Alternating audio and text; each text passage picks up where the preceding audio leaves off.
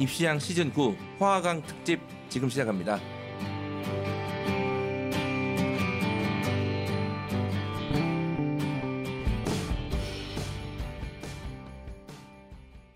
펜타킬입니다. 안녕하세요 입시왕 한희쌤입니다. 안녕하세요. 홍프로입니다. 자 안녕하세요 화학의 박상생입니다. 타이밍을 놓쳤다. 아니 오늘은 예. 아 역대급 게스트 아닙니까? 네. 예, 지난번에 남희정 선생님도 사실 엄청난 네. 역대급 유명하신 분인데 아 저희가 원래 입시왕인데 사실 저희가 왕이라고 들을 사람들은 아니잖아요. 네. 그렇죠. 예, 네, 저희가 그냥, 저희 마음대로 네. 예, 우리가 이 왕이다 이러고 입시왕이라고 주장을 하고 있으나 어, 진짜 왕이 나타났다. 아, 제가 화학 예. 관련된 특집을 해보려고 계속 작년부터 생각을 하고 있어요. 왜냐면 화학이 요즘에 확실히 이게 좀 분위기가 재밌거든요. 전반적으로. 음, 그래서 음, 음. 이제 누구를 모실까 하다가 뭐 이분보다 더 수능 화학에 대해서는 더 잘하시는 분이 그렇죠. 없기 때문에 예. 그래서 제가 저는 못 모실 줄 알았어요. 아니, 네, 저도 펜타키 선생님이 뭐, 뭐 모신다는 거예요. 저도 그래서 문자를 보내고 말이 되냐? 누구세요 하실 줄 알았는데 아, 다행히 다행히 그래도 예전 회사에서 인연이 있어서 가지고 그래서 네. 아, 거기 로비에서 네. 한 두 번 봤는데 네. 그걸 어필했다고. 예전에 저희가 네. 그래도 거기 스카이즈 있을 때 설명회를 같이 많이 다, 다녔어요. 아, 맞아, 네, 맞아, 많이 맞아. 다녔었고 그래도 이제 실제로 쌩 까시는 분도 몇분 계셨거든요. 아, 진짜? 아 그래요? 네, 문자 보냈는데 그래서 오. 걱정을 많이 했는데 다행히 아. 또 인상이 워낙 훌륭하셔가지고 감사합니다. 그래서 저희가 뭐 이 방송을 이제 보시는 분들 중에 박상현 선생님을 처음 보시는 분들도 제가 봤을 때 많으실 있을 수 거예요. 아유, 있어요. 그랬을 예, 왜냐하면 초등 중등 부모님들이 맞아요. 많으시거든요. 예. 저희 방송 중에. 예. 하지만 예. 이제 고등학교 입시를 특히 자연계로 네. 어, 치르는 분이라면 아니 이분이 입시왕이 나왔다고 이럴 수 있는 네. 압도적인 대한민국 수능화학의 어, 레전드죠. 네. 예, 박상현 선생님입니다. 예, 혹시 본인의 어떤 간단한 소개 같은 거 혹시 아예 모르는 분들도 있을 수 있습니다. 박상현 선생님이 워낙 레전드이긴 하지만 소개를 해야 될까요? 어, 아, 해야 돼. 해야 돼요? 아, 해야 아, 돼. 그래, 그- 예, 초등, 중등 뭐 많기 때문에 그쵸, 그쵸, 해외에서도 예. 듣고 뭐 음. 그런 분들이 있기 때문에 아니, 간단하게 왜 그러냐면 제가 이제 서태지 팬이잖아요. 예, 예. 초중등은 서태지를 모르더라고요. 누구세요 이러더라고요. 맞아 맞아 맞아 맞아. 그러니까 그런 그런 게 있을 수 아, 있다니까. 그렇게. 그럼 이제 수능 화학의 서태지 예. 잊혀져 가고 있고. 예, 본인 소개 직접 좀 부탁드립니다. 네 안녕하세요 화학을 담당하는 박상현 선생입니다. 어 저는 인터넷 강의를 주로 하고 있고 대치동에서 어, 강의를 하다가 인터넷 강의를 너무 하고 싶어서 어, 이 대구에서 대치동까지 그리고 인터넷 강사까지 그리고 지금도 최선을 다해서 문제를 만들면서 강의를 하는 어, 그런 강사입니다. 네. 네. 지금 뭐 말투가 약간 이제 경상도 이제 느낌이 나시잖아요. 그래서 사투리가 느껴집니까? 아주 또 경상도 사람이니까 또 저희도 네. 그래서 대구에서 거의 뭐 거기서 거의 다 이제 대구를 씹어 먹고 또 인강을 엄청나게 오래 하셨어요. 아주 거의 원년 멤버세요. 인강 맞습니다. 원년 예. 멤버라서 아마 뭐 지금 아시는 분들보다 아마 듣고 졸업한 학생들 숫자가 더 많지 않을까 그럴 수도 있겠다. 그런 생각도 하고 있습니다. 예, 그래서 워낙 레전드이기 때문에 네. 근데 이제 제가 또 부연 설명을 드리면 이제 어쨌든 이제 이투스 소속이신데 다 회사별로 내가 1타 1타 이렇게 얘기를 하시잖아요. 근데 거기 작은 글씨로 뭐 거기 회사 내 매출 기준 이렇게 작게 적혀 있어요. 근데 이제 그러니까 제가 생각하는 그 과목별 진짜 1타가 있거든요. 네. 뭐 수학은 뭐 아시다시피 그분이고 네, 그분이죠. 저희가 맨날 자주 언급하시는 H 뭐 그분이고 화학은 제가 봤을 땐저 개인적으로 박사님 선생님 맞으세요. 아유, 감사합니다. 예. 아, 몇 년, 몇- 거의 뭐 장기 집권이 지금 예. 독저, 독재 아닙니까? 이게 지금 이제 메가스터디라는 네. 플랫폼이 워낙 크다 보니까 이제 약간 뭐 그런 게 아니냐라고 뭐 아이들이 이제 얘기를 하고 있는데 제가 네. 평가하는 기준은 이제 그 수능 컨텐츠를 얼마나 연구하고 이것들을 실제 시장에 내놓고 하느냐 기준이거든요. 음. 그러니까 저는 이거 기준으로는 박 선생님이 항상 1등이다. 근데 제가 맞습니다. 그 학생들 상담할 때도 야 그냥 메가스터디 끊어 하는데 이제 화학하겠다는 애들은 야 박사님 끊더라고요 제가. 그렇지, 그렇지. 예, 제가 예. 그 정도로 이 수능화학에 있어서는 레전드. 어, 네. 사실상 수능화학의 어, 블라디미르 푸틴. 네. 예, 장기 고인물. 집권. 예, 네. 압도적인 아 절대 제가 여기 올 때 맛있는 거 안 사왔습니다. 이런 분을 저희가 제가 지금 사실 네. 웬만하면 긴장 안 하는데 아. 사실 이렇게 얼굴 뵙기도 약간 좀 이렇게 숭고스럽고 손에 땀이 납니다 지금 너무 이게 어, 근데 푸틴이 뭐 근데 그 칭찬인가요? 칭찬이죠. 생각 장기 중이었습니다, 집권을 지금. 네, 장기 집권을 하신 분이고 제가 항상 어, 궁금한 게 보통 박상현 선생님은 우선 자산 가치나 이런 게 어느 정도인지 살짝 궁금은 하거든요. 뭐 이렇게 아니, 잘 나가는 사람 보면 꼭 물어보고 싶더라고요. 그거 나는. 제가 알고 있습니다. 어떤 어떤 점 본인이 몰라요. 네, 통장 예. 맞아요. 모르죠. 예. 몰라요. 아, 얼마 왜- 있어요? 모르 모르겠는데 전화를 해야 돼 얼마인지. 네. 저 같은 사람은 얼마인지 물어보면 당장 당 알려줘. 당장 알잖아요. 1,750원 있어 예. 나한테 지금. 네. 그 정도로 오랫동안 이제 정상의 자리를 지키면서 본인의 자산 가치를 모르고 계신 아, 예, 박상현 선생님입니다. 일단 너무 어, 참석해 주셔서 진심으로 감사드리고 오늘 일단 오늘 방송 진행은 펜타쌤이 열심히 알겠습니다. 준비를 했습니다. 예. 참고로 저희 청취자분들이 나름 게 웬만한 입시 전문가 수준이라서 어 야 뭐 1타가 나온 건 됐고 일단은 이제 답변 내용을 보고 댓글을 달아주세요. 아. 그래서 뭐 저도 욕하고 요 한희쌤도 욕하고 다 하시기 때문에 네네네. 이제 냉정하게 또 진행을 해보도록 하겠습니다. 아니 욕해도 되는 방송입니까? 아, 해도 됩니다. 됩니다. 예. 그렇습니까? 어, 저희는 상관없고요. 욕 네. 그대로 다 나가서 네. 박상현 선생님이 책임지시면 됩니다. 예. 아, 네, 알겠습니다. 알겠습니다. 그게 욕한 것만 욕한 것만 따가지고 다른 회사에서 이제 막 커뮤니티 뿌린다고 이제. 아, 인생 문제 있다. 아 근데 박상현 선생님도 그 댓글 공작에 고생을 많이 하신 분이에요. 아, 너무 많이 그래서 뭐 그런 부분에 대해서는 거의 이골이 나 있기 아. 때문에 네, 알겠습니다. 네. 그러면 이제 본격적으로 질문을 좀 해보도록 할 텐데 이제 수능 네. 관련 질문을 먼저 바, 로 해보도록 하겠습니다. 수능 화학. 네. 수능 화학 테라브레스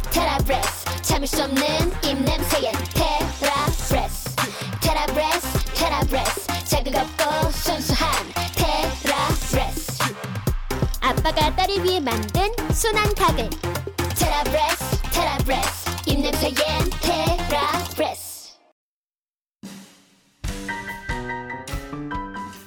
아버지가 딸을 위해 만든 가글 테라브레스 무알콜, 무색소, 무인공향 오직 몸에 좋은 천연 essential oil만 잔뜩 들어있는 세계 최고의 구강 청결제 테라브레스 형 요즘 담배 펴? 뭐 목소리가 왜 그래요? 어? 자 테라브레스에서 저희 입시양의 광고를 계속 해주셨어요. 지금 네. 광고 효과가 엄청나서 네. 저희가 또 구독자는 얼마 안 되지만 듣는 분들이 한 50만 명 정도 되지 않습니까? 맞습니다. 네, 그러다 보니까 해주셨는데 테라브레스가 어머님들이 제일 자주 접하실 수 있는 올리브영 어, 4월 올리브영 픽 제품으로 선정되었습니다. 4월에 올영 픽. 근데 뭐 좋은 건지 잘 모르겠는데 저 어쨌든. 난 올리브영 안 가봐가지고 잘. 이게 올리브영에서 2년 연속 구강청결제 어, 제품 연속 1위를 달성을 했다. 2년 연속 1위를 달성을 하면서 4월에 올영 픽. 이게 뭐냐면은 4월 한 달 동안 올리브영에 가서 테라브레스를 구매를 하시면 휴대용 테라브레스 가글팩 6개 세트를 공짜로 준다. 오, 왔다 갔다 하면서 휴대용으로 가지고 다니는 그쵸. 경우가 많잖아요. 그래서 이번에 올리브영에서 올리브영에서 저희 테라 브레스를 구매를 해주시면 휴대용으로 가지고 다닐 수 있는 가글팩 6개짜리를 무료로 제공을 해드립니다. 좋습니다. 네. 어쨌든 이게 지금 이 창업주 만드신 분이 이제 입냄새가 딸이 입냄새가 심해서 네. 그 딸을 바꿀 수 없진 않습니까? 예. 그래서 이제 입냄새를 이제 없애려고 만든 거기 때문에 네. 정말 이 딸을 사랑하는 마음으로 만들었다면 이제 믿고 써야죠 우리가. 맞습니다. 저희도 지난 주에 한번 쭉 어, 마셔보지 않았습니까? 네. 예, 시음을 해봤는데 어, 알코올기가 없기 때문에 확실히 예, 부담이 덜하더라고요. 부담이 덜하고 그 은은하게 퍼지는 이 향기가 다른 어떤 시중에 있는 어, 구강청결제와는 차원이 다르다. 네. 딱 보자마자 아 이거 계속 쓰고 싶다 이런 느낌이 나요. 그래서 아이들 입장에서도 보면 이 치약 칫솔 갖고 다니기가 쉽지 않습니다. 음, 쉽지 않는데 학원 갔다가 그리고 독서실 갔다가 왔다 갔다 할 때 이 테라브레스 한 모금 짝짝짝 빨아주시면 예, 입냄새 제거 효과뿐만 아니라 입 속에 사는 여러 가지 어, 세균들을 갖다가 제거할 수 있는 그런 제품이 되겠습니다. 저도 확실히 지난번 한번 시음을 해봤는데 예. 이 음식에 쓰는 맛인데 말인데 수준이 있는 약간 뭐랄까 구강청결제 음, 그 동안에 쓰던 것들은 이렇게 입에 있는 어떤 것 좀 뭐랄까 싸하고 뜨거운 느낌이 있잖, 나잖아요 하고 나면 근데 이거는 아, 그거 없이 순하고 부드럽고 은은하게 해주는 게 확실히 생각나면 느낌이 좋다 맞습니다. 그리고 어, 아버님들은 직장에서, 어머님들은 카페 가실 때, 그리고 음식점에서 맛있는 거 먹고 난 다음에 테라브레스로 어, 입 안을 향기로 가득 채워보시기 바랍니다. 그럼 테라브레스 많은 사랑 부탁드립니다. 수능 화학 일단 제가 궁금한 게 그러니까 지난해 수능 화학에 관해도 좀 궁금하거든요. 그래서 저는 화학 문제를 봐서 모르니까 이게 뭔지 그냥 음. 아이들의 그 내용만 듣거든요. 어땠다. 피드백. 막 어려웠다. 주로 욕이 많았는데 작년 화학은 네. 근데 어쨌든 그 화학 난이도가 어땠는지 그리고 확실히 그 경향성이 작년에 화학도 바뀌었는지 이런 거에 대해서 좀 궁금하거든요. 솔직히 얘기해도 되죠. 솔직히 네, 솔직히 솔직히 얘기해도 돼요. 네. 되죠. 솔직히 얘기해서 예. 듣기 좋은 얘기로 한다면 어려웠어요. 네. 라고 하는 게 맞지만 솔직히 얘기하고 작년 난이도 정말 쉬웠어요. 그 그게 무슨 말씀입니까? 어, 이게 어려운데 쉬웠다? 어, 쉽게 표현하고 얘기입니다. 네. 코로나가 큰 영향을 끼친 것 같아요. 아. 이게 난도 자체가 정말 쉬웠어요. 그걸 반증하는 게 뭐냐면 정답률을 한번 보면 돼요. 음. 정답률이 월등히 높아지고 있다라는 거예요. 공부를 덜 했는데도 불구하고 음. 쉽게 쉽게 문제를 풀 수 있도록 출제를 했는데 이제 워낙 안 하는 애들이 욕을 할 수밖에 없죠. 항상. 그래서 이게 지금 다른 과목 선생님들도 공통된 의견을 얘기하시거든요. 지금 어, 작년에 국어 수학도 아니 애들은 어렵다고 하는데 선생님들은 야 이게 뭐가 어렵냐? 어? 아니 애들은 최선을 다해서 공부를 했는데 무슨 죄입니까? 아이들은 죄가 없는데 이제 박상현 선생님 말씀은 어 전문가로서 수능화학 1타의 전문가로서 몇 년 동안 10수년간 이제 수능 기출 문제를 분석해온 전문가의 견해로 봤을 때 난도 자체가 어려운 건 아니다 이런 말씀이신 거네요. 네, 그동안 나왔던 음. 난도에 비해서는 상당히 쉬워졌다. 음. 아, 오히려 어, 쉬워졌다. 쉬워졌다. 그러니까 어. 워낙 2018년도, 19년도, 20년도가 너무 어렵게 나왔다 보니까 아? 인원수가 이렇게 화학 인원수가 많이 떨어졌는 아 이유였거든요.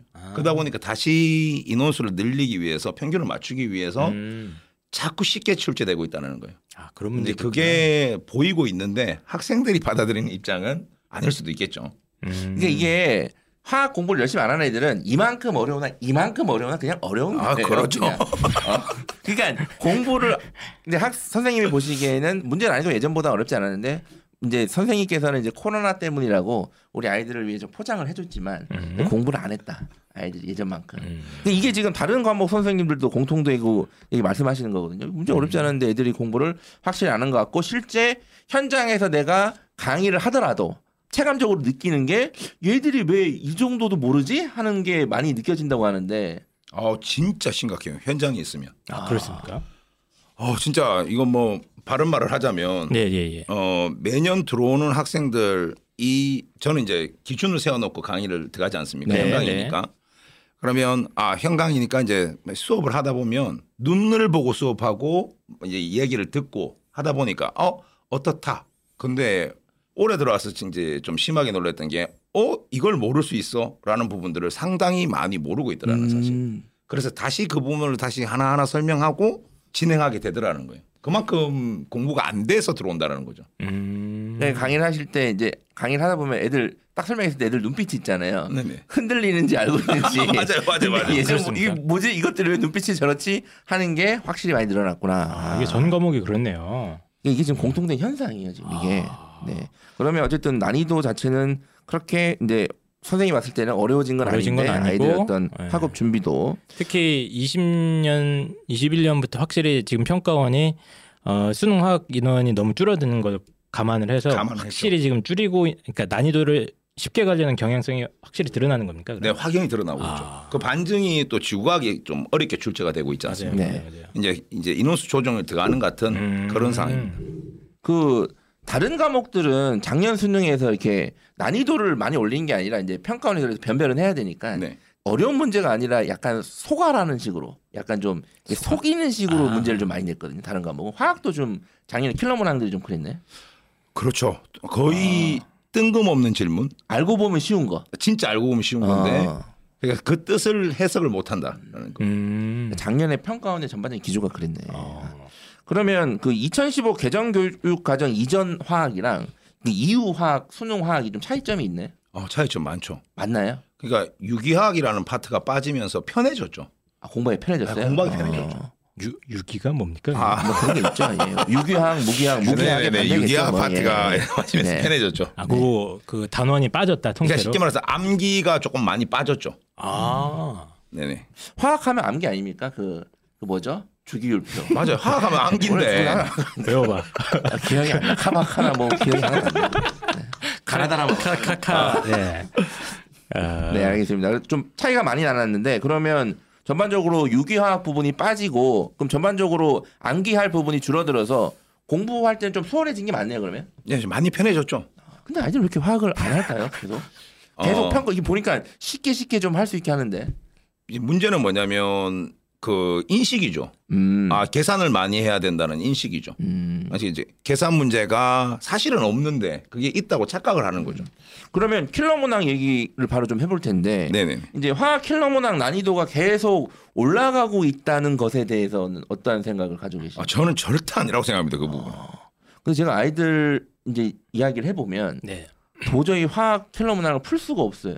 이런 얘기를 예전보다 많이 하거든요. 아, 첫 번째는 제가 이런 얘기를 했지만 이게 잘못 배웠다라는 거 첫 번째. 아 잘못 배웠다. 계산이 없는데 이과라고 계산을 해야 된다는 착각을 하다 보니까 시간이 걸리고 음. 그러면 당연히 학생들 입장에서는 어, 나 내가 이거 감당할 수 없는 것 같아. 어, 근데 실제로 그 계산이 없이도 문제를 풀 수 있는데 그걸 못 본다라는 거죠. 사실은 제가 저희 음. 다 철학과입니다. 아, 철학과 철학과 이분이 이제 컴퓨터를 전공하셨는데 아, 영문학과로 이과시가? 예. 아, 철학이랑 화학은 약간 비슷한 지금. 약간 네, 헷갈리고 있는데 그 일단은 화학 킬러 문항이 나오는 파트가 딱 정해져 있나요 지금? 네, 그 화학- 모르는 분들도 있을 것 같아서 청취자 여러분 중에 화학과는 양적 관계 양적 파트 관계. 이게 이제 전부 다 계산으로 착각하고 있죠. 네. 어, 그리고 중화반은 양적 관계. 네. 요두 개입니다, 킬러. 근데 제가 듣기로는 그뭐더막 계산해야 되는 걸로 알고 있는데 계산이 필요 없다고요 그게? 어, 해설지를 보고 네. 보는 보면은 계산이 많이 돼 있어요. 음. 그러니까 너 저는 계산 많은 걸로 착각하고 저도 그렇게 알고 있거든요. 그게 잘못됐다는 거예요. 아 그래요? 그러니까 그게 완벽하게 잘못됐는데 다들 계산으로 가리키니까 그걸 계산이라고 착각하는 거예요. 아 뭐가 노하우가 있으신가 본데? 그러니까 아, 화학 반응이니까 반응은 변화잖아요. 네네 어떤 반응을 하면 변화가 생기는 거고 네. 그 변화에 대해서 충실하게 받아들이면 계산 없이 답이 나오는데. 아 그렇습니까? 네. 근데 실질적으로 어떻게 계산을 하다 보니까 성적이 안 나오는 거예요.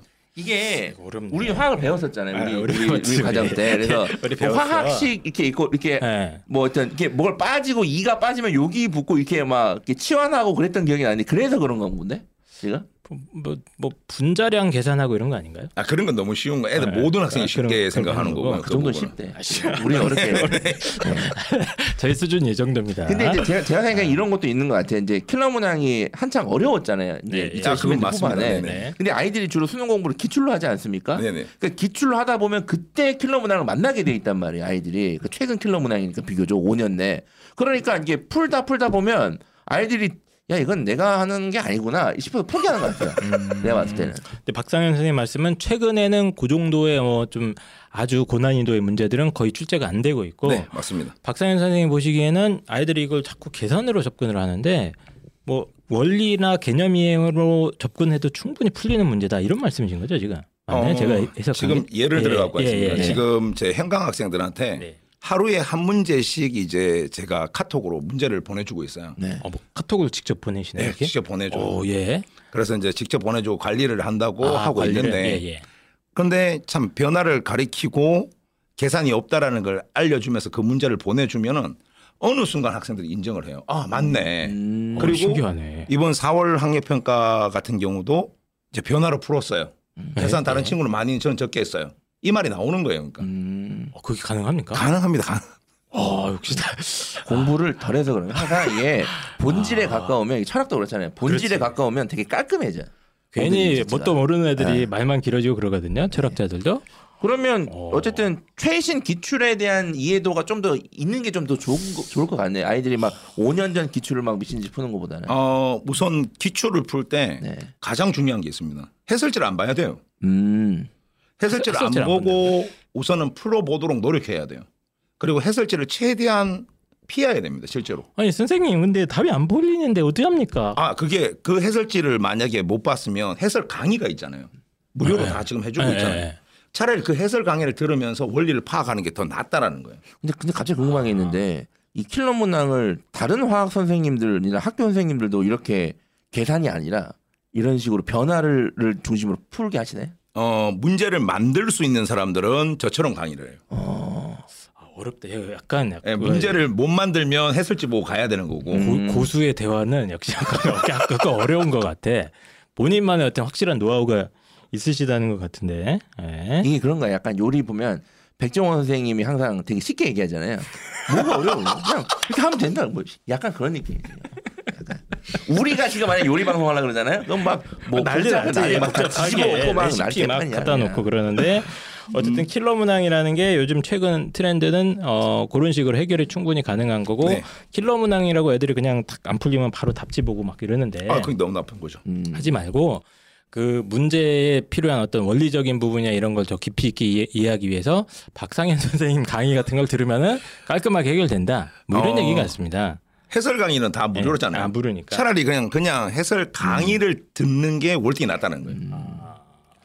근데 아, 저 약간 충격적이네요 오늘. 우리나라 학생들이 네. 그래도 화학을 선행을 많이 하잖아요. 화학 그러니까. 공부를 해도 네. 어렸을 때부터 많이 하는 편인데도 그런가 봐요. 편인데 문제는 네. 뭐냐면 그 모든 사람들이 그냥 킬러는 아. 계산이다라고 아 그래요? 심어줘서 그래요. 어, 내가 잘못 알고 있었구나. 저도 그렇게 생각을 하고 있었거든요, 사실은. 아 절대로 아닙니다. 아 그렇습니까? 그제 수업 듣는 애들의 어, 공통점이. 뭐냐면 계산하는 애들이 많이 없어요. 음. 음... 이제 그걸 명확하게 개념을 이해하고 가야 된다. 진짜 그 말 해주고 싶습니다. 어, 알겠습니다. 그래서 어쨌든 최근 수능화학의 트렌드는 확실히 쉬워진 게 맞다. 맞는데 니들이 똑바로 안 하는 거다. 한번 안 하는 것도 있고 이게 예. 그러니까 어렵다는 생각이 이제 아, 감성적으로 맞아. 굳어버린 거지. 하라고 예. 어려워 어려워. 야 예. 그건 못 풀어 임마. 양적 관계는 예. 나랑 관계가 없는 관계야. 어? 뭐 이런 맞아, 느낌이죠. 맞아. 네. 예.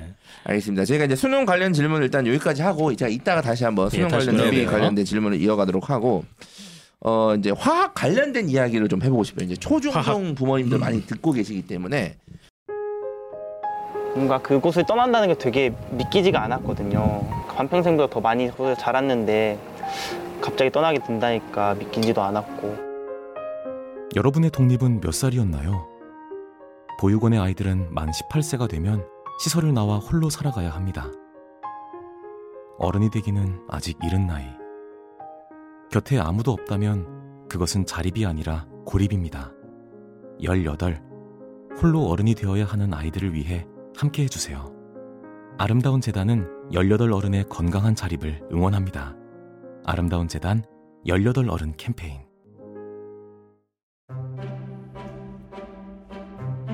어, 홍프로 선생님이랑 이 한희쌤은 18살 때, 그러니까 만 8, 19살 때 뭐 하고 계셨어요? 아, 저는 어, 학원 가기 싫어갖고 네. 맨날 엄마랑 싸웠습니다. 홍프로 선생님은요?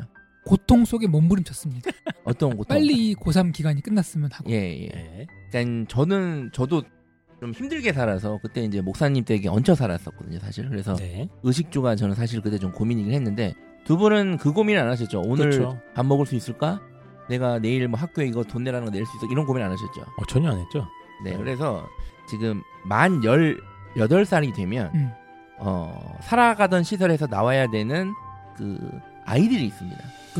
보유, 보육원에 있는 그렇죠. 아이들이요? 예, 그 보육원에 있는 아. 아. 이들인데요 이제 그 보육원에 있는 아이들이 18살이 되면 무조건 사회로 나가야 된대요. 음. 보육에 나가 음. 나가야 된대요. 그래서 이런 아이들을 우리가 보호 종료 아동이라고 부르는데요. 음. 맞습니다. 예, 이런 학생들이 이런 아이들이 매년 한 2,500명 정도 된다고 합니다. 음. 네. 그리고 어, 지역별로 약간씩 다르긴 한데 약 500만 원 정도를 주고 이제 알아서 사회 나가봐라. 어휴. 예, 이런 시스템이래요. 네. 예, 그래서 뭐 아동 보호 시설이나 이런 보육원 같은데 매년 한 3만 명 정도의 아이들이 있는데 네, 이 아이들이 18살만 되면 나가야 돼요. 네. 네. 500만 원 주고. 이거 너무 힘들지 않습니까? 너무 힘들. 지금 네. 사실은 홍프로 선생님도 지금 다 거덜나고 500만 원 제가 지어주고 네. 나가서 혼자 살라 그러면 힘들죠. 힘들죠. 그 반지하 단칸방 보증금도 안 나올 수 있어요. 맞습니다. 제가 10년 전에 옥탑방 살때 네. 그때 진짜 그 흑석동에서 제일 싼 방이었거든요. 언덕배기. 예, 제일 싼 방이었어요. 옥탑방. 그때 네. 옥탑방이 그 보증금 200에 원래 35였어요. 음. 그런데 근데 보증금 200이 없어 제가 사정 사정해서 100으로 깎고 100에 35 살았거든요. 음. 어, 사실상. 예, 뭐 그런 거밖에는 사실은 구할 수가 없다. 맞습니다. 네. 그래서 이제 500만 원 가지고는 아이들이 이제 정상적인 뭐 생활이 되는 게 어렵기 때문에 대부분의 아이들이 그냥 계속 아르바이트를 해야 되거나 뭐 대학을 뭐 입학을 하더라도 뭐 등록금이나 이런 게 마련하기 쉽지 않아서 굉장히 어려움을 겪는 그런 상황이 있다고 그게 하네요. 가난의 굴레에서 벗어날 수가 없다는 말이 있지 않습니다. 맞습니다. 그거예요. 제가 29살에 방송에서 29살에 대학 졸업했다고 제가 자주 말씀드렸는데 네. 그게 사실 제가 이제 등록금이 없어서 계속 돈 벌고 그렇죠. 휴학하고 이래서 사실 그런 거거든요. 네. 그러니까 이 학생들은 사실은 저보다 더 안 좋은 상황이죠 그때 맞습니다. 어, 저희가 이 아름다운 재단과 함께 캠페인을 진행을 하고 맞습니다. 있습니다. 그래서 아름다운 재단은 이러한 보호 종료 아동들의 건강한 자립을 응원하기 위해서 18 어른 캠페인을 진행하고 있는데요. 18 어른 캠페인에 기부된 금액은 아름다운 재단 대학생 교육비 지원 사업에 사용된다고 합니다. 이 사업은 보호 종료 아동들에게 교육비와 생활 보조비를 지원해주는 사업인데요. 아름다운 재단에서 무려 20년째 어, 이어지고 있는 그런 사업이라고 합니다. 이거 사실 저도 지원을 하고 있었어요. 아, 그래요? 이거를. 그래요? 예. 검색창에 아름다운 재단 혹은 18 어른이라고 검색을 하시면 관련된 내용을 만나볼 수 있다고 합니다. 이 아이들이 마음껏 공부하고 꿈을 펼쳐갈 수 있도록 많은 응원과 관심을 부탁드리고요. 저희가 네이버 입시왕 카페에도 관련된 내용을 어, 올려드릴 테니까 18 어른 캠페인에 입시왕 청취자 여러분들의 많은 어, 응원과 관심 부탁드리도록 하겠습니다.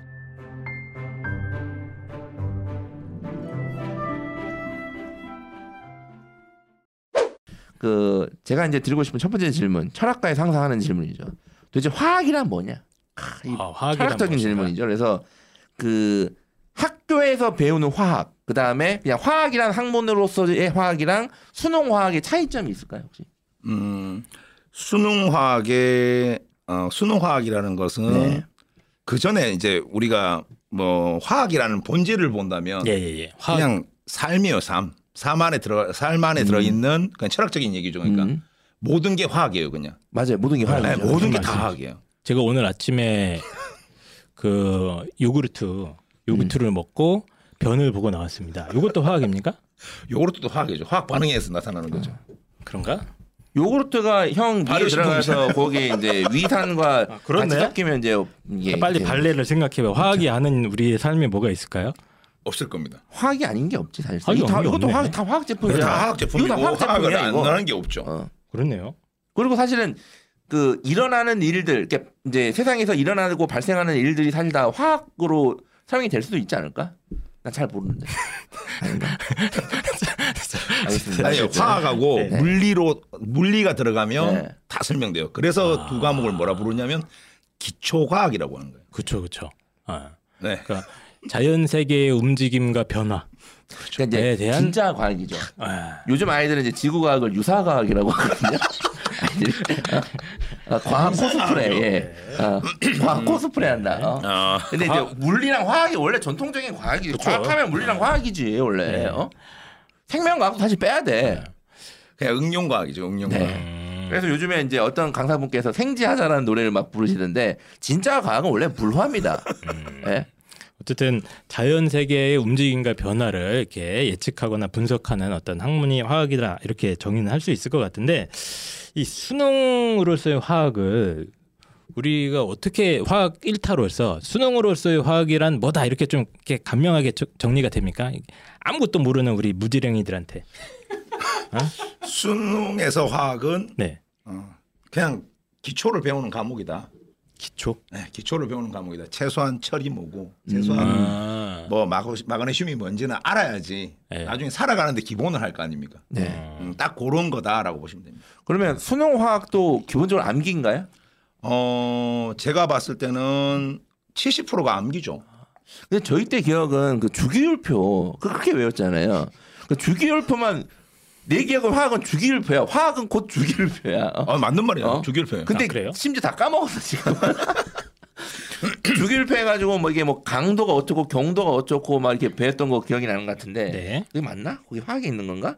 그 그쵸. 강도랑 경도가 있는 게? 그것도 네, 화학인가요? 있어요. 아, 그래서 그런 거 외워가지고 문제 푸는 것도 결국에는 그 주기율표 하나 외운 걸로 문제를 다 풀었는데 예전에는 그랬는데 요즘은 그 정도는 아니죠 수능 화학이. 네, 그렇죠. 그 정도는 네. 아니죠. 주기율표를 바탕으로 어쨌든 다양하게 수능 문제를 소화를 해야 된다. 지금 교과서를 만약에 이제 교과서랑 화학 교과서랑 그 수능과 관련해서 네. 그 교과서만 충분히 대비를 하면 지금 수능 대비가 되는 수준인가요 지금? 아니 불가능하죠. 그건 또 불가능한가요? 아, 수, 어, 교과서에서 얘기하는 거랑 네. 그냥 쉽게 말해서 이거예요. 사고력을 물어보는 게 수능이다 보니까 예.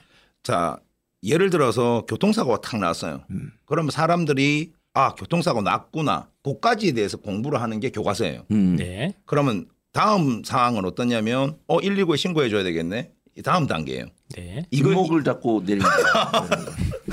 네, 네. 그런 걸 갖다가 네. 이제 따로 생각을 해야 되는 거죠. 음, 근데 이게- 교과서에서는 그 생각까지는 가르쳐 주지 않으니까 교과서로는 한계가 있다. 그러면 교과서로 가지고 문제를 풀 수 있는 건 한 30%밖에 안 된다라고 보는 거죠.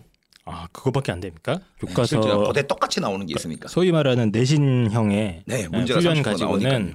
그 정도 점수밖에 안 되고 그럼 수능화학에 특화된 뭔가의 어떤 사고 훈련 이런 것들이 필요하다는 말씀이신가요? 네, 꼭 필요하죠. 어. 제가 다음 질문인데 네. 사실 이게 제일 궁금했거든요.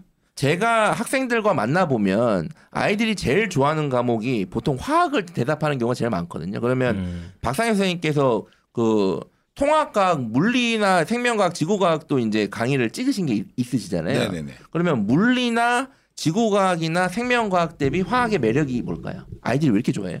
쉽죠. 쉽다고요? 화학이 쉽죠. 오.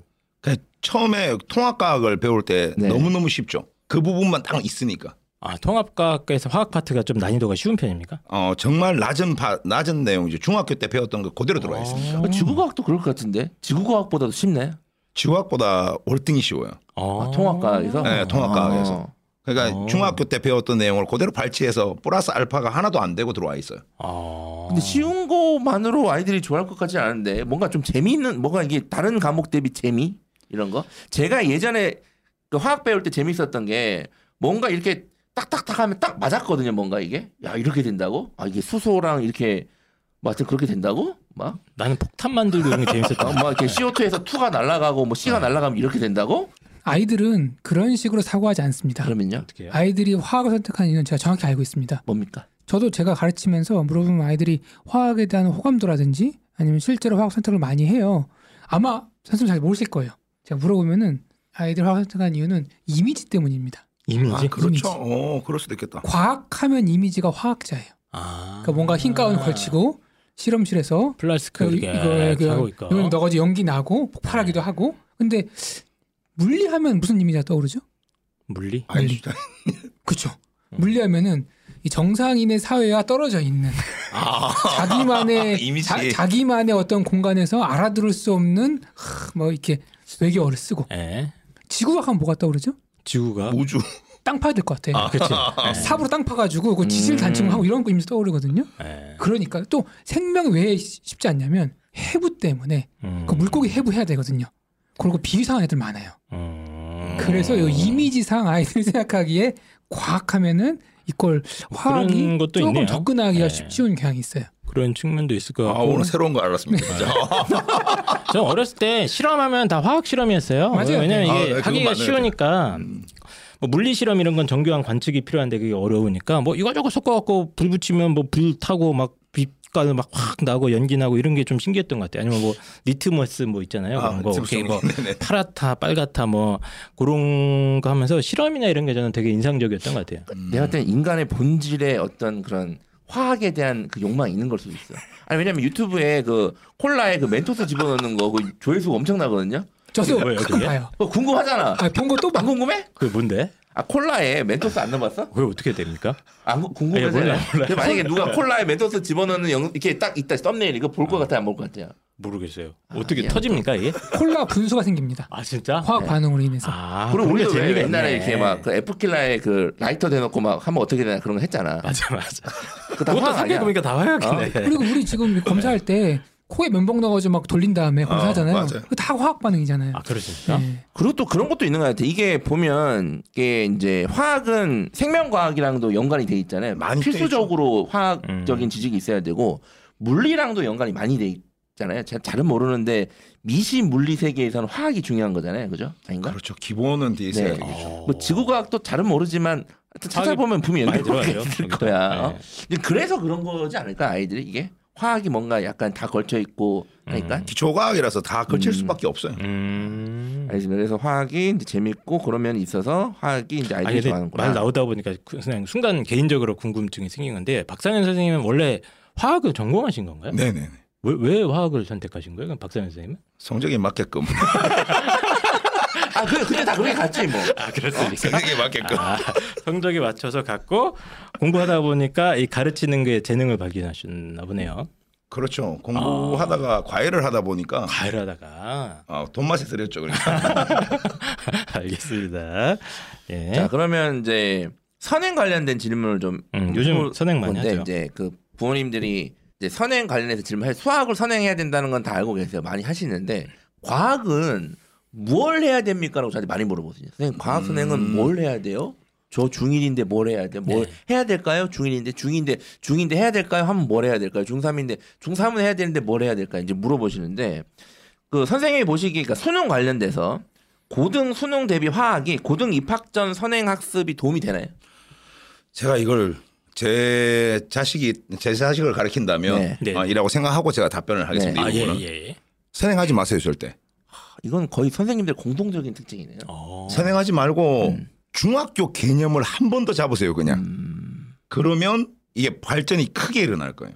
아니 중학교 건 지금 다 끝났는데 그걸 다시 보라고요? 다시 보라. 어, 왜, 왜 그랬습니까? 어, 예를 들어서 네. 뭐 지금 시청자분들 중에서 뭐 중3 학생이 있다면 어, 배수비례 아니라고 물어봐 주세요. 그럼 배수비례라는 걸 분명히 배웠거든요. 배수비례? 음, 배수비례. 어, 배수비례라는 게 있어요. 뭐? 아, 분명히 배웠는데 네. 신기하게 고3 수능에 배수비례 문제가 나옵니다. 뭐. 근데 그 누구도 그게 제가 수업하다 보면 이거 배수비례지 전교 1등 하는 애도 배수비례가 뭔지를 몰라요.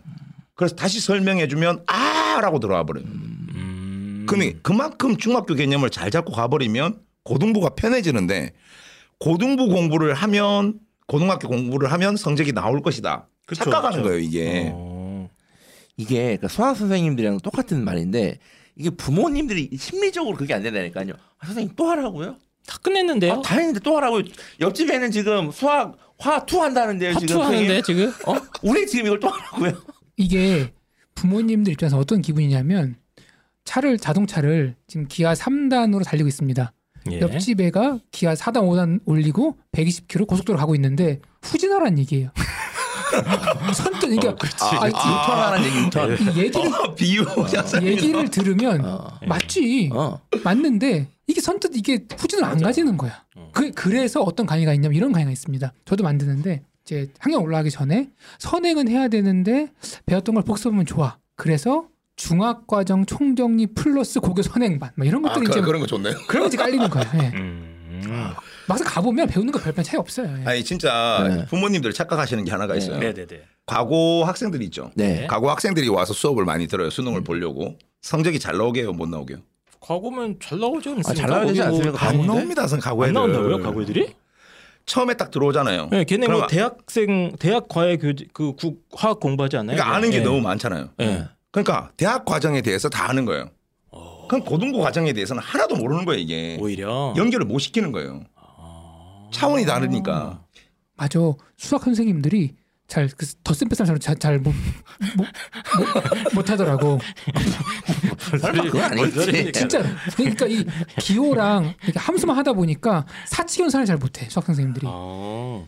그러니까 막 과도하게 막뭐뭐 화원 화투 뭐 선행해서 해봤자 결국에 수능이랑 연결시키는 거는 별개의 문제고 완전 별개입니다. 박상현 선생님의 주장은 오히려 중학교 때면 중학교 화학 과정에 있는 개념들을 다시 한번 보는 게 차라리 어쨌든 그 이후의 과정의 기초를 쌓는데 훨씬 도움이 많이 된다는 거죠. 어, 그냥 우리 애를 전교 1등 한번 만들어 보겠다라는 네. 욕심이 있으시면 차라리 그게 무조건 낫다. 반복하십시오, 그냥. 와, 야, 근데- 진짜, 진짜 신기하다. 야, 이건 말은 인정할 수 있어도 실제 그렇게 하기에는 아, 진짜 이게- 그렇게 하는 순간 아 바뀐다니까요. 그래요? 그럼 이제 우리 애는 진짜 중학교 과정 다 아는데요. 배수비례도 물어보니까 알던데요. 배수 미래를 물어봤는데 아는 안다고 했을 때 네. 그러면 고3 문제를 딱 줬을 때 네. 진짜 배수 문제를 던져주잖아요. 못 풀지. 못 풀어요. 네. 근데 진짜 배수비를 다시 배우고 풀으라면 푸른다니까요, 그걸. 그게 이게 보니까 그런 것 같아요. 제가 이게 그 요즘에 그, 그 영재학교 과학고 코스라는 게 있어요. 코스가 있어요. 예, 학원에서 다 만들어져 있죠. 초등학교 때부터 엄청나게 화학 코스가 막 나가더라고 이게. 그리고 화투를 뭐 중1 때 끝내고 이러던데. 뭐 예. 그렇더라고요. 예. 뭐 화원 있고 뭐 고대 뭐, 대, 뭐 하여튼 뭐 그런 게 있더라고요. 네. 하여튼 그리고 일반적인 일반고 진학하는 학생들도 기본적으로 요즘에는 자연계열 진학 예정인 학생들이 학업 역량이 조금 그래도 평균 이상이니까 기본적으로 뭐뭐뭐 완자 화학 뭐 이거 언제 끝내고 그 다음에 고1 뭐 화학은 어디 끝내고 뭐 이렇게 이런 코스가 있나 봐요. 음. 부모님들 사이에서 아니면 실제 학원들 사이에서 어머니 중3 겨울방학이면 여기까지는 하셔야 돼요. 음. 아, 거기 화투도 하지 않았어요? 그거 엄마 책임이에요. 막 이런 게 있어요. 그래서 지금 부모님들이 이제 급한 거예요. 이제. 근데 이제 이런 상황에서 중학교 때 다시 하세요. 힘들지. 사실상. 근데 확실한 거는 중학교 때 화학을 다시 봐도 아까 그 통합과학에서 중학교 과정이 많다고 하셨잖아요. 네, 그대로 있어요. 그러면 고1 내신 대비도 더 충실히 되겠네요. 그러면. 아, 충실히 될 뿐, 아, 될 뿐만. 아니죠. 무조건 성적이 나오는 거죠. 그러다 음. 버리면. 그리고 통합과학에서 고1 통합과학에서 이제 중3 내용, 중2 내용, 중1 내용이 다 섞여 있어요. 아 그렇습니까? 거의 대부분이. 통합과학을 강의하다 보면 정말 재밌는 게 중학교 걸 그대로 옮겨 나온 듯한 느낌? 아. 딱그 느낌이에요. 어, 그럼 이게 별개가 아니네요. 별개가? 아니에요, 절대. 아, 중학교 교과서가 거- 정말 잘 쓰여진 거예요, 이거. 어, 그 중학교 때 과정을 하는 게 기본적으로 고1 내신에도 당연히 도움이 되는 거고. 네. 일종의 그러니까. 통합과학을 공부하면 그냥 복습한다 생각하시면 돼요. 음. 근데 화학이란 학문의 특징도 그런 게 아니에요. 그게 되게 기초. 그러니까 우리가 화학 선생님들이 그냥 몽둥이 들고 주기율 표명 중창 외우게 했던 그거. 어? 우리는 그 이유를 몰랐죠. 아, 뭐왜 저걸 왜 자꾸 외우는 거야, 저게 뭐라고. 어? 근데 이제 기초가 탄탄할수록 나중에 그 수능에서 응용되고 사고력이 필요한 문제들이 대응이 잘 된다는 걸로 이해될까요? 기초가 탄탄할수록. 아, 그건 당연한 얘기가 되죠. 알겠습니다. 네. 알겠습니다. 그럼 차라리 중학교 과정의 기본 개념이나 이런 걸좀더더 원리 중심으로 네. 생각해보고 네. 고민해보고 이런 과정이 더 장기적으로는 더 도움이 된다. 수능 화학 만점을 진짜 꿈꾼다면 차라리 그게 낫다. 이런 네, 얘기신 것 맞습니다. 같습니다. 네. 그러면 이제 아까 뭐 수능 관련 질문 했었는데 좀 이제 연결해서 이제 수능 관련된 이제 아까 질문 못다 못한 거 네. 이제 바로 질문을 해보도록 하겠습니다. 사실 그 오늘 방송을 제가 기획하게 된 게 바로 이 질문 때문이에요. 아니 애들이 화학을 정말 좋아하는데 왜 수능에서 화학 숫자가 자꾸 줄어드냐 이거예요. 몇 년 전까지만 해도 1등 1등 아니었습니까? 화학이? 화학이 거의 뭐 거의 뭐 1등, 2등 자주 했던 것 같은데. 했는데 네. 지금 제가 지난해 수능 화학 응시 인원을 보고 제가 깜짝 놀랐어요. 거의 물리랑 비슷합니다. 아 진짜요? 거의 예. 오. 지금 이게 제가 이제 저도 이제 입시 쪽 일을 하면서 계속 인원수를 매년 체크하는데 가장 눈에 띄게 줄어드는 게 화학이거든요. 이제 물론 그거 비례해서 지구과학이 올라가긴 했지만 근데 아이들이 좋아하는데도 선택 안 하는 거예요. 근데 아이들이 좋아하지 않게 됐어. 옛날에 막 좋아했는데 이제는 아이들이 화학을 안 좋아해. 그래서 줄어드는 거면 인정인데 여전히 아이들이 화학은 좋아하는데 좋아죠. 결국은 선택 안 해. 이게 왜 그러는 얘기예요 지금? 이유는 딱 하나죠. 어, 뭡니까? 가장 기본적인 게 화학이 인원수가 제일 많았을 때 제가 평가원에서 어떤 짓을 했습니까? 쉽게 표현해서 문제를 어렵게 내버렸죠. 음. 그래서 화학을 못하도록 이렇게 막고 그래서 이제 인원수를 떨주는 작업을 했다는 얘기예요. 그러다 보니까 그 당시 때 너무 어렵게 출제가 되다 보니까 그게 구전이 돼서 이제 점점 아 화학은 어려워, 화학은 어려워 이렇게 가는 거예요. 아, 그게 아까 말씀 살짝 나왔던 것 같은데 2017, 2018 이때인가요? 네, 그때가? 그때죠. 그때는 진짜 불수능이었죠. 아. 말 그대로. 네, 화, 특히 화학은 도가 지날지 정도였죠. 음. 이 30분 안에 20문제를 푼다. 그러면 거의 신급의 학생이다라고 아, 그 말이? 네, 말이 나올 정도였으니까 그때 상황이 지금도 계속 이제 가는 것 같아요. 음. 그때 기억들이 남아 있다 구전돼서. 그렇죠. 네네네. 음. 야못 풀어 화학 포기해 어, 지구과학해 이런 거죠 이제 근데 이게 근데 이제 평가원이 이제 단순하게 문제를 계속 어렵게 낸다. 사실이죠. 사실인데 음. 과연 그게 원인이 다냐 이거야. 이제 입시 전문가로서 생각했을 때 어, 예. 과연 그게 다인가? 이런 생각을 해봤거든요. 네. 근데 만약에 그게 원인이라면 어 물리도 만만치 않게 어려웠어요 그때. 근데 물리는 그때 대비 인원이 많이 줄진 않았거든요. 근데 유독 화학이 줄었단 말이야 사실상 그러니까 평가원이 그때도 물리도 계속 어렵게 냈는데 그러면 물리도 줄고 오히려 더 생지로 더 가야 되는데 물리는 인원이 크게 줄진 않고 오히려 늘어난 감도 없지 않거든요 지금 보니까 네. 근데 화학만 유독 줄었다는 얘기야 그래서 저는 어. 화학을 킬러 저는 이렇게 생각했어요 아니 화학 킬, 화학을 특히 킬러 문항을 계속 어렵고 더럽게 내는 거 아닌가 어 이런 생각을 했는데 최근엔 그렇게 내지 않았다 음. 네. 그럼 아이들이 전체적으로 화학에 대한 그냥 막연한 어떤 거부감 이런 게 있는 거라고 봐야 되네. 아니죠. 그거보다는 지금 이런 것도 있어요. 그러니까 문과, 이과를 나눠 놨지 않습니까? 네네. 올해는. 네. 음, 근데 이게 통합되면서 어, 취업 때문에 이과 쪽으로 많이 학생들이 넘어왔는 거예요. 음. 문과보다는 이과를 선택해야 되겠다. 음. 근데 이제 문과 학생들한테 맞는 과목이 뭐냐라고 했을 때 처음 접할 때 전부 다 그냥 암기 위주를 접하는 게 맞다라고 음. 보는 거예요. 그래서 그렇게 말이 인터넷상에서 돌다 보니까 전부 다 생지를 선택할 수밖에 없는 상황을 만들어 버리는 거죠. 음.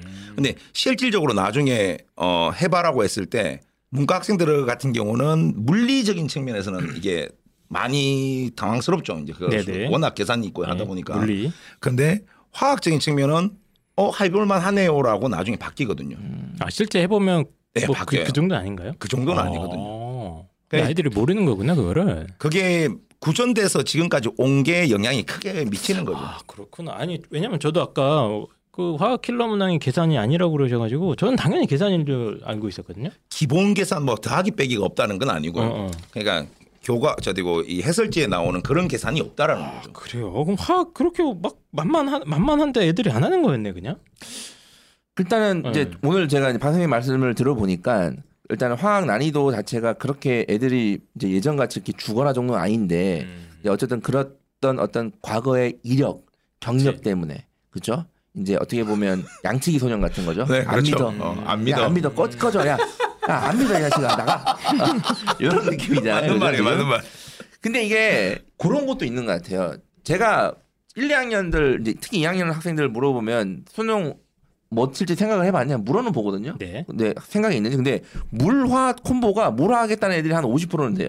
어떠신 것 같아요? 상- 상담해 보면. 어, 언제 고등학교 2학년 때? 예, 고등학교 2학년이나 3학년, 그러니까 겨울 방학 까지 물어봤을 때 저는 화생이 확실히 많고. 예. 그래요? 예. 저는 물화가 한 50% 예. 되던데. 그런데 얘네들이 계속 모의고사를 치고 거듭되고 계속 줄고 줄고 줄어서 물리 아니고 화학을 놓더라는 얘기예요 지금 얘네들이. 음, 어. 물리 지구를 많이 하죠 어. 차라리. 근데 이제 예. 박 선생님 말대로 만약에 화학이 야 공부를 계속 하면 할수록 생각보다 할만하고 쉬운 거면 놓지 않을 텐데 음. 얘네들이 왜 이렇게 3학년 때 모의고사가 거듭될수록 포기하냐는 얘기예요. 음. 실제로 그 박상현 선생님이 이렇게 그 화학 그 지도하시다 보면 그런 고민을 얘기하는 학생들이 없나요? 선생님 화학을 좀 포기하겠습니다. 화학을 계속 해야 되나요? 아니요 지금까지는 아, 없었어요. 지금까지 음, 없나요? 네네 네. 그렇군요. 화학, 화학 1타한테 배우면 네. 다 해결이 되기 아, 때문에 또왜 포기 포기합니까? 해요. 지금 다 그렇죠. 알려주는데 예, 시키는 대로 하면 되기 때문에 네, 그런 것 같아요. 제가 봤을 때는 그냥 분위기 지구과학으로 안에 가면 지구과로 가면 뭔가 편한 거지. 어 등급이 더 잘 나오더라. 내가 음. 똑같은 걸 투자했을 때 효과가 더 크더라는 게 있는 거야. 근데 생명과학은 이제 뭔가 의학 계열 아이들도 있고 어? 이제 뭔가 좀 이제 뭐 유전 이런 것들이 이제 또 엄청나게 또 약간 양치기 또 거기 같은 느낌으로 어렵다는 소리 들었으니까 지구과학은 뭐 없대. 심지어 개정교육과정 이후로 뭐 킬러 문항이 빠졌대. 막 음. 이런 얘기를 들으니까 아이들이 그냥 그 공부를 하면 할수록 화학을 투자하면 돼요. 박 선생님 말대로 투자하고 계속 끝까지 하면 되는데 이제 조금의 투자로 더 가성비 과목이랄까 음. 찾는 그런 감이 있지 않나 지구과학을 그러니까 저도 그냥 분위기가 아닌가. 아이들이 그냥 유행 그 안에서 이제 계속 그냥 다 지구과학, 지구과학, 학부모님들도 지구과학, 지구과학 이렇게 하다 하다 보니까 점점 그런 분위기로 좀 쏠려가고 있는데 그 지구과학에 저는 애들한테 꼭 얘기를 하거든요. 이거 절대로 쉬운 과목은 아니다. 절대 쉬운 과목은 아니고 계산이 좀 없다 뿐이지 문제 자체는 오히려 더 어려워지고 또 있다. 이렇게 제가 말씀을 드리는데 오히려 난이도 자체는 화학이 더 편할 수도 있는 거네요. 난이도 측면에서는 그렇죠. 이제는 아. 작년 수능을 음. 비교해 보시면 딱 느낌이 그래요? 오실 거예요. 그 정도입니까 지금? 어... 그럼 굳이 막 문제 어렵다고 화학을 피할 필요가 없어졌구나. 그냥 실제 이제 해보면은 예 예. 상당히 쉽다는 걸 많이 느끼죠. 음. 어, 제대로 공부를 하다 보면 그러니까 편견을 갖지 말고 그치 그치. 그냥 한번 그냥 한번 봐봐라 아, 네. 저도 편견이 있었던 것 같아요 그동안. 예, 예. 알겠습니다 알겠습니다. 자, 그 수능 화학 대비를 위해서 이제 학업 로드맵을 좀 제가 좀 물어볼 예정인데